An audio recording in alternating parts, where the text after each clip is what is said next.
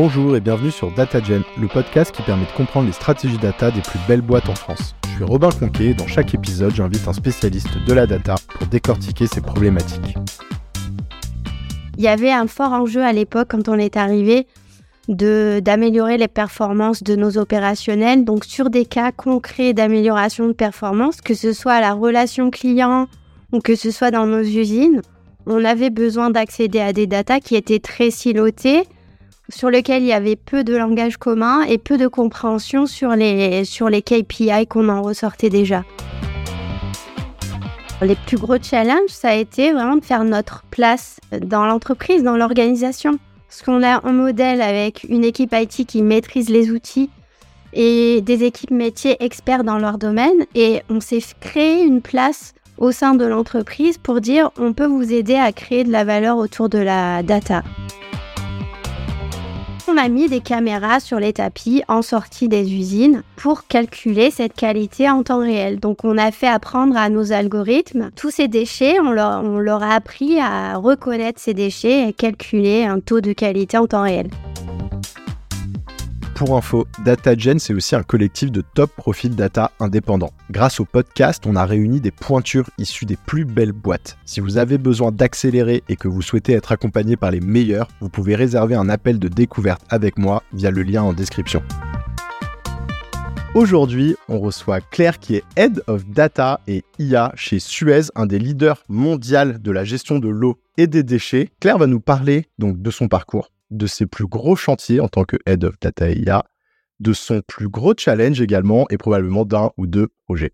Hello Claire, ça va? Très bien, merci. Bah écoute, je suis ravi de te recevoir sur le podcast. Est-ce que tu peux nous en dire un petit peu plus sur Suez pour commencer, s'il te plaît? Ok, alors Suez, euh, c'est une entreprise qui a 160 ans et qui fournit à ses clients des services de traitement de l'eau et des déchets. Donc on est vraiment sur tout le cycle de traitement, pour l'eau, ça va être de la production d'eau potable au traitement des eaux usées. Sur les déchets, ça va être de la collecte euh, jusqu'au recyclage. Donc on est sur des enjeux très liés à l'économie circulaire parce que on veut protéger la ressource en eau, on veut s'améliorer sur le recyclage. On a des enjeux de plus en plus gros qui sont des enjeux essentiels dans la lutte contre le réchauffement climatique. Et donc tu l'as peut-être dit euh, rapidement, et donc vos clients, c'est en fait c'est des villes les clients sont des collectivités pour la plupart ou des entreprises pour lesquelles on va euh, récolter des déchets, les trier, les recycler? Et toi, comment tu t'es retrouvé du coup Head of Data IA euh, chez Suez? Alors moi, j'ai un parcours euh, très tech d'abord. J'ai un diplôme d'ingénieur télécom et j'ai fait toute ma carrière dans la tech, dans des domaines très variés. J'ai travaillé dans des startups, j'ai travaillé pour des grands groupes sur des problématiques de traitement d'images, de traitement d'images de biométrie. Euh, c'est là que j'ai découvert le big data. Et puis, j'ai travaillé aussi dans le domaine de l'IoT. Je suis toujours sortie de ma zone de confort sur ma carrière et quand on m'a demandé de rejoindre l'équipe data de Suez sur ces sujets totalement nouveaux pour moi et même pour l'entreprise, quelque part, j'ai tout de suite dit oui. Ok, donc tu arrives euh, finalement euh, dans les premiers profils data chez Suez, en tout cas au niveau du groupe, peut-être qu'il y en avait un peu dispatché. Euh, tu arrives sur quel poste?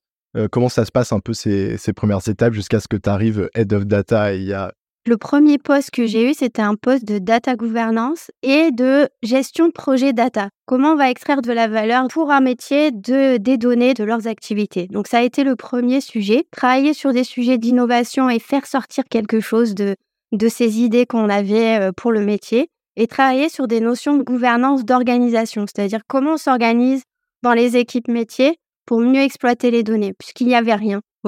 Et donc à, ce moment-là, après, c'est peut-être aussi les, mots qui ont changé, mais il n'y avait pas de profil qui était spécialisé data, genre des data analysts, des data scientists? Il y avait, il y avait des data scientists qui développaient des algorithmes, mais plus en mode euh, recherche. D'accord. Et eux, ils étaient intégrés dans d'autres équipes. Voilà, c'était pas encore quelque chose qu'on appelait euh, la data. Quoi. Tout à fait. Ils étaient intégrés dans des équipes de recherche ou dans des équipes de développement de produits digitaux. Donc, euh, notre premier travail, ça a été euh, faire une communauté data au sein de Suez et développer des projets et montrer de la valeur sur ces projets-là. Et pour qu'on ait un ordre d'idée, justement, aujourd'hui, il y a à peu près combien de personnes euh, au sein de l'équipe data ou de la communauté data chez Suez et quel type de profil on retrouve? Alors, dans l'équipe aujourd'hui, Data Office, on est une vingtaine. Donc, les profils, c'est des data scientists, des data engineers et aussi des chefs de projet data qui nous aident à comprendre les métiers et à challenger leurs besoins. Donc, une vingtaine. Et la communauté, c'est une cinquantaine de personnes au sein de Suez. Des data scientists, des data analysts, des data engineers aussi au sein de l'IT.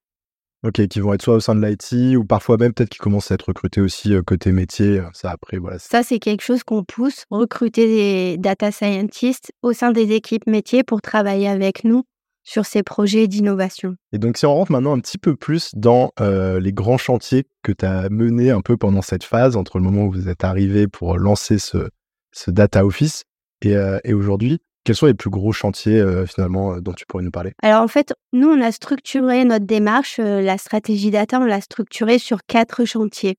Le premier, c'est un chantier technologique, un chantier d'architecture. L'idée était de travailler avec les équipes IT pour favoriser l'accès aux données à travers des plateformes et des outils qui simplifient l'accès pour les équipes métiers. Ça, c'était un premier chantier. Alors si on pose peut-être une petite seconde là-dessus, du coup, c'est intéressant. Genre, très rapidement, vous avez identifié qu'il y avait une problématique, c'était celle de l'accès. Parce qu'en fait, bon, on pouvait euh, identifier tous les use cases qu'on voulait, etc. Si on n'avait pas un peu cet enabler, comme on l'appelle, pour pouvoir accéder à la donnée, ça ne marcherait pas. Et donc là, comment vous êtes pris en deux mots? C'est-à-dire que vous avez quand même dû identifier les données dont vous aviez besoin. Vous avez travaillé avec l'IT ensuite pour identifier les outils qu'il fallait mettre en place pour récupérer ces données. Et le livrable global, c'était d'abord de, dessiner cette architecture euh, globale et puis ensuite de la mettre en place?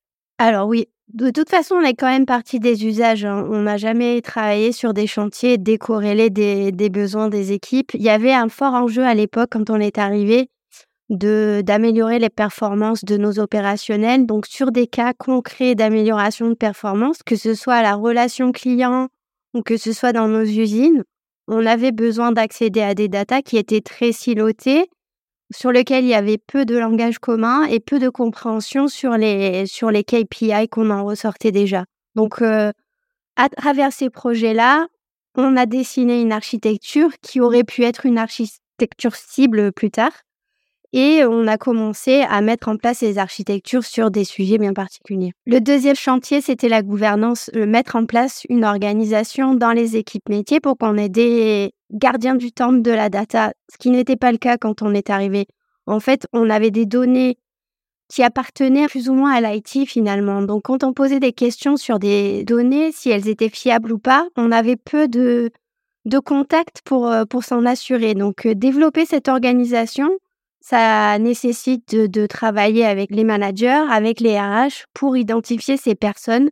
Et c'est des nouveaux rôles dans l'entreprise qu'on a créés. Et donc ces managers, ils sont rattachés euh, finalement à qui? Aux équipes opérationnelles, mais fonctionnellement, nous, on les aide, c'est data steward et data owner, on les aide à faire leur travail, on leur donne des outils, des méthodos pour améliorer la qualité des données, pour avoir ce langage commun euh, sur toutes ces notions clés de l'entreprise c'est vrai que je me souviens que chez, Artefact, quand je travaillais sur des projets euh, de ce type-là, c'est vrai que souvent, quand tu remontais un peu la pelote de laine pour aller trouver la donnée dont tu avais besoin pour un use case, on te pointait souvent bah, un profil IT finalement qui était chef de IT, qui était euh, system owner ou je sais pas, il y a plein de noms, product owner parfois. Et en fait, c'est vrai que c'est des profils qui avaient la connaissance technique, qui pouvaient te dire comment fonctionnait l'outil, la donnée par où elle rentrait, etc.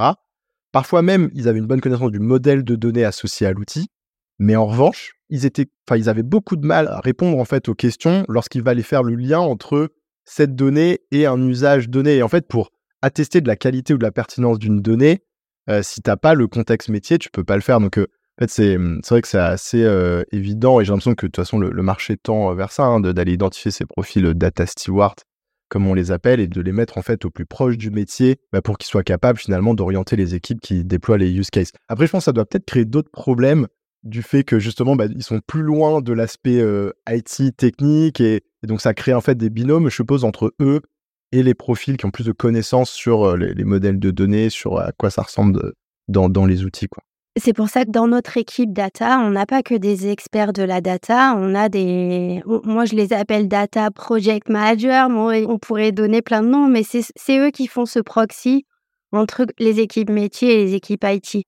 Parce que ce sont souvent des, mondes qui se comprennent pas toujours, en fait. Ah oui, donc ça, c'est ceux en revanche qui sont dans ton équipe. Dans mon équipe. Ok, ils vont jongler en fait entre le data steward, le profil IT euh, qui lui va avoir la connaissance vraiment sur le système, sur comment on, se plug pour récupérer la donnée, est-ce que c'est une API ou machin ou truc. Ok, je comprends mieux. Donc ça, c'est le volet gouvernance, c'est le volet, moi, je trouve le plus compliqué parce que ça nécessite des changements d'organisation et de mentalité et ça prend énormément de temps. On n'est pas sur les mêmes pas de temps que dans le développement d'un cas d'usage d'intelligence artificielle. C'est vraiment des démarches un peu transformationnelles et il faut être patient et tant pis si ça ne marche pas du premier coup. Si le top management n'est pas forcément convaincu de cette démarche, il faut prendre le temps d'expliquer, réexpliquer. J'en viens donc au troisième pilier, c'est la culture. On a monté des programmes de formation pour nos managers pour comprendre les enjeux sur la data, surtout le bénéfice que ça apporte dans les métiers et pour le business, et pour les acculturer à toutes ces bonnes pratiques et ces nouveaux rôles qui doivent être mis en place dans les organisations. La première chose qu'on a faite, c'est une formation pour les leaders, une formation pour les C-level et les directeurs euh, métiers. Et ça, je pense que c'est la bonne chose à faire parce que ça déclenche des, idées, des idées de projet et puis des idées de transformation d'organisation au sein des C-level qui permettent après d'avoir un impact plus important dans l'entreprise. Donc on a commencé par ça et c'était un programme sur plusieurs euh, volets sur lesquels on a fait intervenir des, des CDO ou des C-level qui avaient déjà engagé ces transformations-là dans les entreprises, qui est beaucoup plus parlant que quand des experts de la data parlent à des top managers. Ah oui, donc par exemple, leurs homologues d'autres boîtes qui avaient déjà eu le déclic, vous les avez fait venir pour en fait leur, les laisser expliquer un petit peu le, bah, un peu leur cheminement de pensée à eux, quoi. C'est ça. Et leurs réussites, leur, euh, leurs échecs aussi, parce qu'il y en a hein, dans la data. Et c'est important de, de partager ça. Ça, c'est intéressant. Mais c'est difficile de savoir, OK, il a été formé, mais est-ce qu'il a eu le déclic? Et est-ce que toi, tu te souviens de, je sais pas, d'exemples de, de, profils, par exemple, qui à des moments clés, vraiment, tu as senti, ou même eux te l'ont dit, que, OK, ils étaient passés de, mais c'est quoi ce sujet qui me rajoute encore là sur, euh, dans les pattes, j'ai assez de choses, à, euh, ah ouais, en fait, on peut faire des choses intéressantes, et même où c'est eux qui sont venus te voir pour ensuite lancer des, des proof of concept ou commencer à, à tâter un peu le terrain. Ou à l'inverse, certains qui ont été les résistants jusqu'au bout et qui étaient vraiment un peu réfractaires à, ces sujets-là Déjà, les résistants ne sont pas forcément venus à la formation, donc je ne les ai pas vus. Par contre, on a eu ces, déclics-là et c'est ça qui a fait décoller l'impact de la data office chez, Suez, qui a eu le CEO de Suez UK, qui a complètement compris que les problèmes qu'il avait, des problèmes opérationnels, étaient souvent liés à des données de mauvaise qualité. Ça, c'était sur la partie gouvernance. Et qui a aussi compris qu'avec de la data, on pouvait créer des nouveaux insights, des nouveaux services et que ça allait les aider dans leur quotidien. Donc, eux, on a mis en place toute une organisation de data gouvernance qui est en place maintenant, qui est une référence pour moi, qui me sert de modèle. Et en France, on a eu aussi des managers dans le domaine des déchets qui ont pris conscience que ces nouveaux outils allaient vraiment les aider. Donc, on a développé nos premiers cas d'usage qui sont nos cas d'usage un peu phares euh, aujourd'hui. C'est vrai que tu te rends compte à ces niveaux dans la data, c'est presque un job de sales dans le sens où il faut que tu arrives à les convaincre, il faut que tu trouves les clés d'entrée pour les convaincre. Et c'est vrai que je pense que des profils euh, comme ça qui sont hors tech, entre guillemets, il faut que tu trouves les, bonnes clés. Là, tu parles d'éléments de style, voilà, tu arrives à le raccrocher aux problèmes de data quality qui font qu'ils sont des problèmes opérationnels au quotidien, que ça fait perdre du temps aux équipes et tac, tu peux le raccrocher finalement à, leur PNL, enfin, à leur, vraiment à leur coût. Euh, ou inversement vraiment leur vendre une vision de comment le métier va évoluer, même si c'est sur des temps longs. Après, c'est des profils qui ont l'habitude de penser temps long aussi et de leur expliquer que bah pareil, ça va, ça va changer, ça va augmenter leur productivité, leur performance, etc. Quel est le chantier euh, suivant euh, Et le, bah, le dernier, c'est le chantier euh, IA en fait. Hein, usage de la data science, c'est celui qui, qui fait briller le plus. c'est celui qui est le plus facile. Enfin, facile, je dis pas facile. Celui qui est le plus visible en tout cas et qui donne des résultats. Donc là, on a monté une équipe de data scientists, on a monté une communauté de data science, on a monté des outils aussi, une plateforme de développement d'algorithmes pour partager les bonnes pratiques. On a créé cette animation avec les data scientists de, tout le groupe pour faire avancer ces nouvelles technos au travers de cas d'usage. Là, notre client principal interne, ce sont les équipes d'innovation. Avec eux, on développe des algos, Et ensuite, on regarde si ça vaut le coup d'industrialiser ou pas. Après, tout est lié parce que vous allez vous appuyer sur le premier pilier, la couche technique, sur les use cases que vous avez réussi à, mettre en place, enfin, ou à, initier grâce au, projet un peu au chantier data gouvernance et au chantier formation. Est-ce que là-dessus, vous avez suivi un peu toutes les bonnes pratiques, entre guillemets, enfin en tout cas ce que beaucoup de groupes ont fait, c'est-à-dire les méthodologies agiles, le fait de se structurer au début sous la forme d'un d'un data lab ou d'une IA factory. Enfin, moi, je compte plus le nombre de noms qu'on a pu voir passer avec des équipes pluridisciplinaires, avec une approche itérative, proof of concept, puis industrialisation, etc. Ou est-ce que vous avez fait des choses différentes et peut-être, est-ce que tu as un retour d'expérience à partager en plus sur ce sujet, quelque chose que vous avez fait qui a marché ou des choses qui, selon toi, voilà, méritent d'être partagées Alors, la première chose, c'était vraiment le dada de la Chief Data Officer quand elle est arrivée. c'était de mettre en place cette plateforme IA pour avoir les, une mise en commun des algorithmes et des méthodologies et des librairies et animer cette communauté. Donc c'est la première chose qu'on a faite. Donc on a créé notre plateforme et euh, ça, ça a été un point clé de différenciation, je pense, euh, par rapport à toutes les initiatives IA qu'il y avait dans l'entreprise.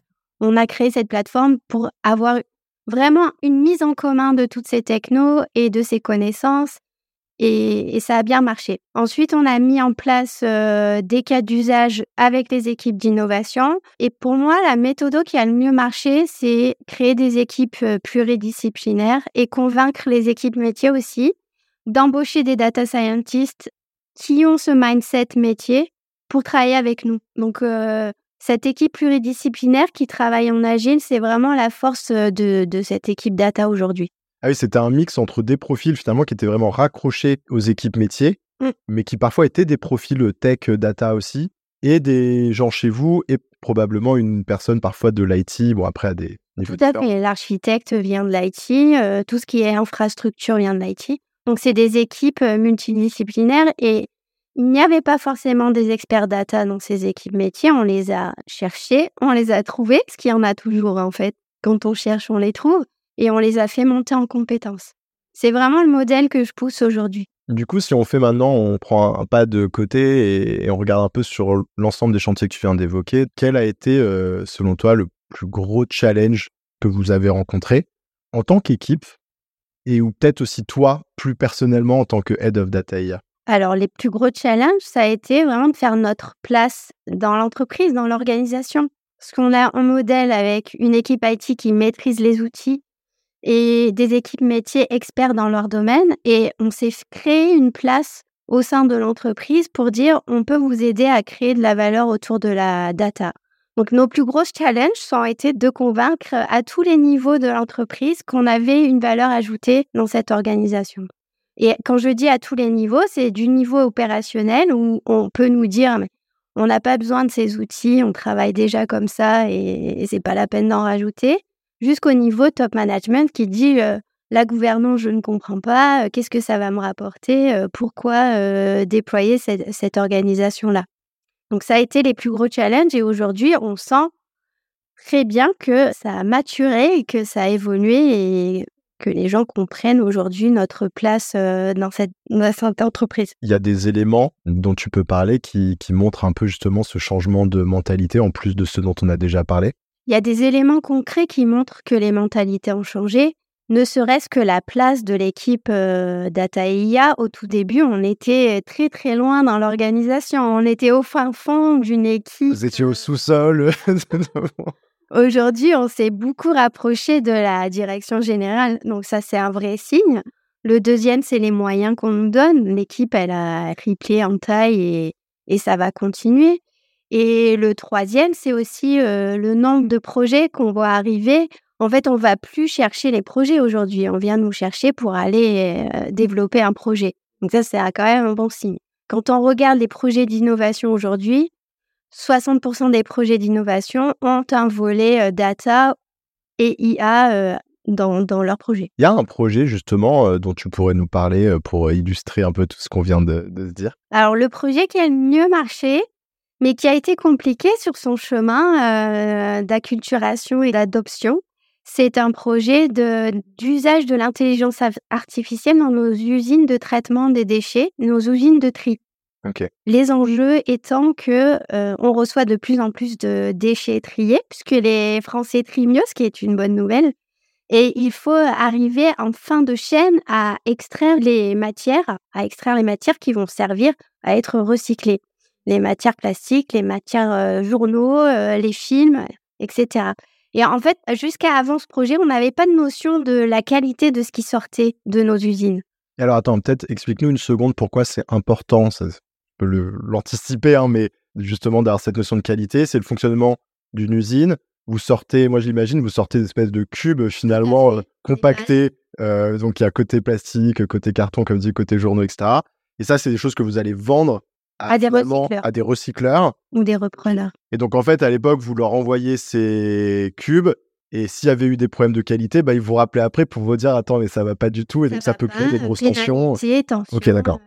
Euh, etc. Super clair. À ceci, on rajoute les enjeux euh, environnementaux. On veut euh, recycler plus de plastique, on veut, on veut recycler plus de journaux. Donc, cette qualité, elle est importante, pas que pour le service qu'on rend à nos clients, mais aussi pour la planète. Ah, parce que si vous le faites mal, potentiellement, eux, du coup, vont pas faire le travail de recyclage. C'est-à-dire qu'en plus, il peut y avoir de la déperdition en termes de recyclage.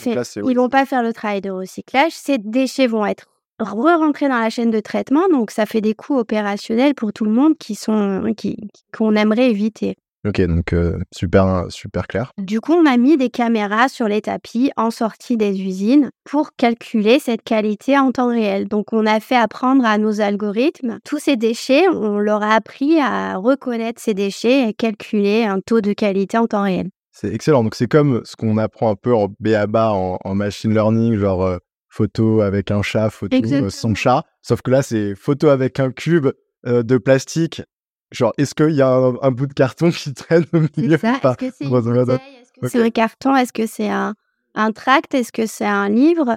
Et on arrive comme ça à quantifier ce qui sort en temps réel, alors qu'avant, on avait accès à cette information par des échantillonnages de ce qui sortait. Donc, une fois par euh, tous les trois jours, une fois par semaine, on allait regarder si euh, le process avait bien fonctionné. intéressant. Et donc là, vous êtes en capacité maintenant d'envoyer une alerte euh, directement en fait aux personnes qui sont sur le terrain pour dire alors là il y a un problème sur tel et tel carton. Enfin ça peut il y a une réaction qui peut être vachement rapide. Le but c'est d'avoir des réactions aussi sur le process euh, opérationnel hein, le plus rapidement possible. Ça a des usages variés. Hein. Ça peut aider euh, le financier à, se projeter sur le chiffre d'affaires de revente de ces matières et ça peut aider l'opérationnel à adapter son process. Super intéressant. Et donc, tu disais que vous aviez rencontré quelques difficultés, parce que c'est vrai que là, ça paraît magnifique, mais je pense que la première fois que tu vas avoir une usine, tu leur dis alors on va vous mettre des caméras là, là, là, vous inquiétez pas, on va changer tout le process. Ça se passe pas forcément euh, facilement. En fait, tout est compliqué parce que euh, les usines de tri n'ont pas forcément euh, tout accès à Internet avec des bons débits. il, faut, il faut penser à la sécurisation de ces outils-là. Il faut penser à embarquer les opérationnels pour leur montrer que ça va leur servir au quotidien. Sur tous les enjeux technologiques, gouvernance, culture, et on a rencontré des obstacles, ce qui est totalement normal en, fait.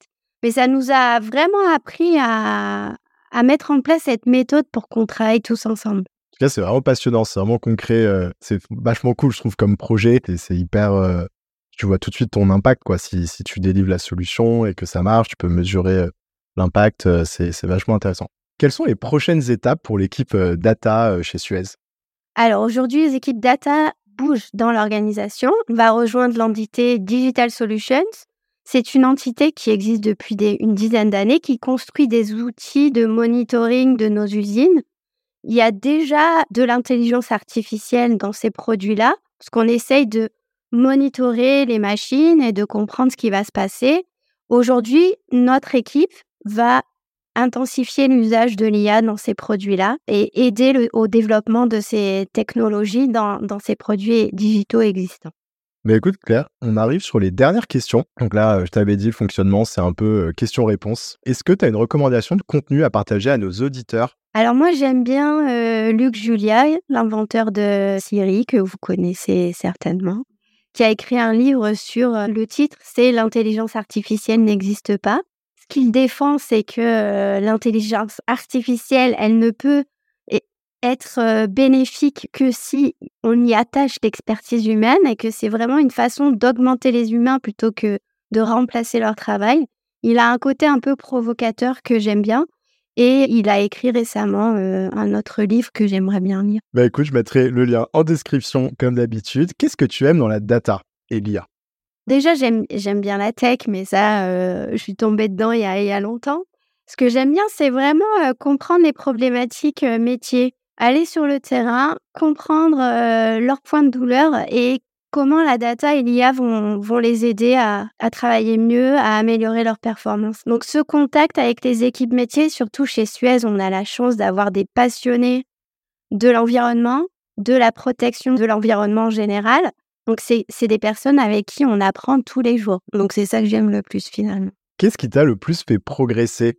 Ce qui me fait progresser, c'est dans ce contact avec les équipes métiers, euh, trouver en fait les faire basculer sur un mode collaboratif où ils se disent, euh, ils se disent oui, avec Claire, on va pouvoir trouver des solutions à nos problèmes et on va créer des choses pour le futur. Et en fait, travailler avec eux et les faire basculer dans ce mode-là, c'est ce qui m'aide le plus à créer une vision euh, pour l'équipe. Et enfin, quel est le meilleur conseil qu'on t'ait donné? Alors ça, c'est un, conseil de la Chief Data Officer Shafika Chetaoui qui était chez Suez euh, et que et avec qui j'ai démarré sur la data, qui, qui avait ce motto de dire euh, vois grand, mais démarre petit et crée de la valeur euh, rapidement. Donc vraiment démarrer petit pour moi, c'est ce qui me drive. Démarrer par des projets qui vont aider les équipes métiers et petit à petit euh, agrandir l'impact. Mais écoute Claire, on va finir là-dessus. En tout cas, merci beaucoup d'être venu partager ton expérience sur le podcast. Et puis, je te dis à bientôt. Merci petite news, pour la rentrée, on lance une collaboration exclusive avec Big Data et AI Paris, l'événement numéro 1 en France de la scène Big Data et AI qui aura lieu les 25 et 26 septembre 2023. Le concept est simple, on vous ouvre les portes des plus belles directions data françaises au travers de podcasts mettant en avant des top speakers de l'événement. Pour marquer le coup, on organise un tirage au sort pour faire gagner 4 full pass gratuits pour l'événement pour deux personnes à chaque fois. Pour y participer, il vous suffit de taguer la personne avec qui vous iriez à l'événement sur mon post LinkedIn qui concerne cet épisode. Je vous mets en description le lien vers le post LinkedIn.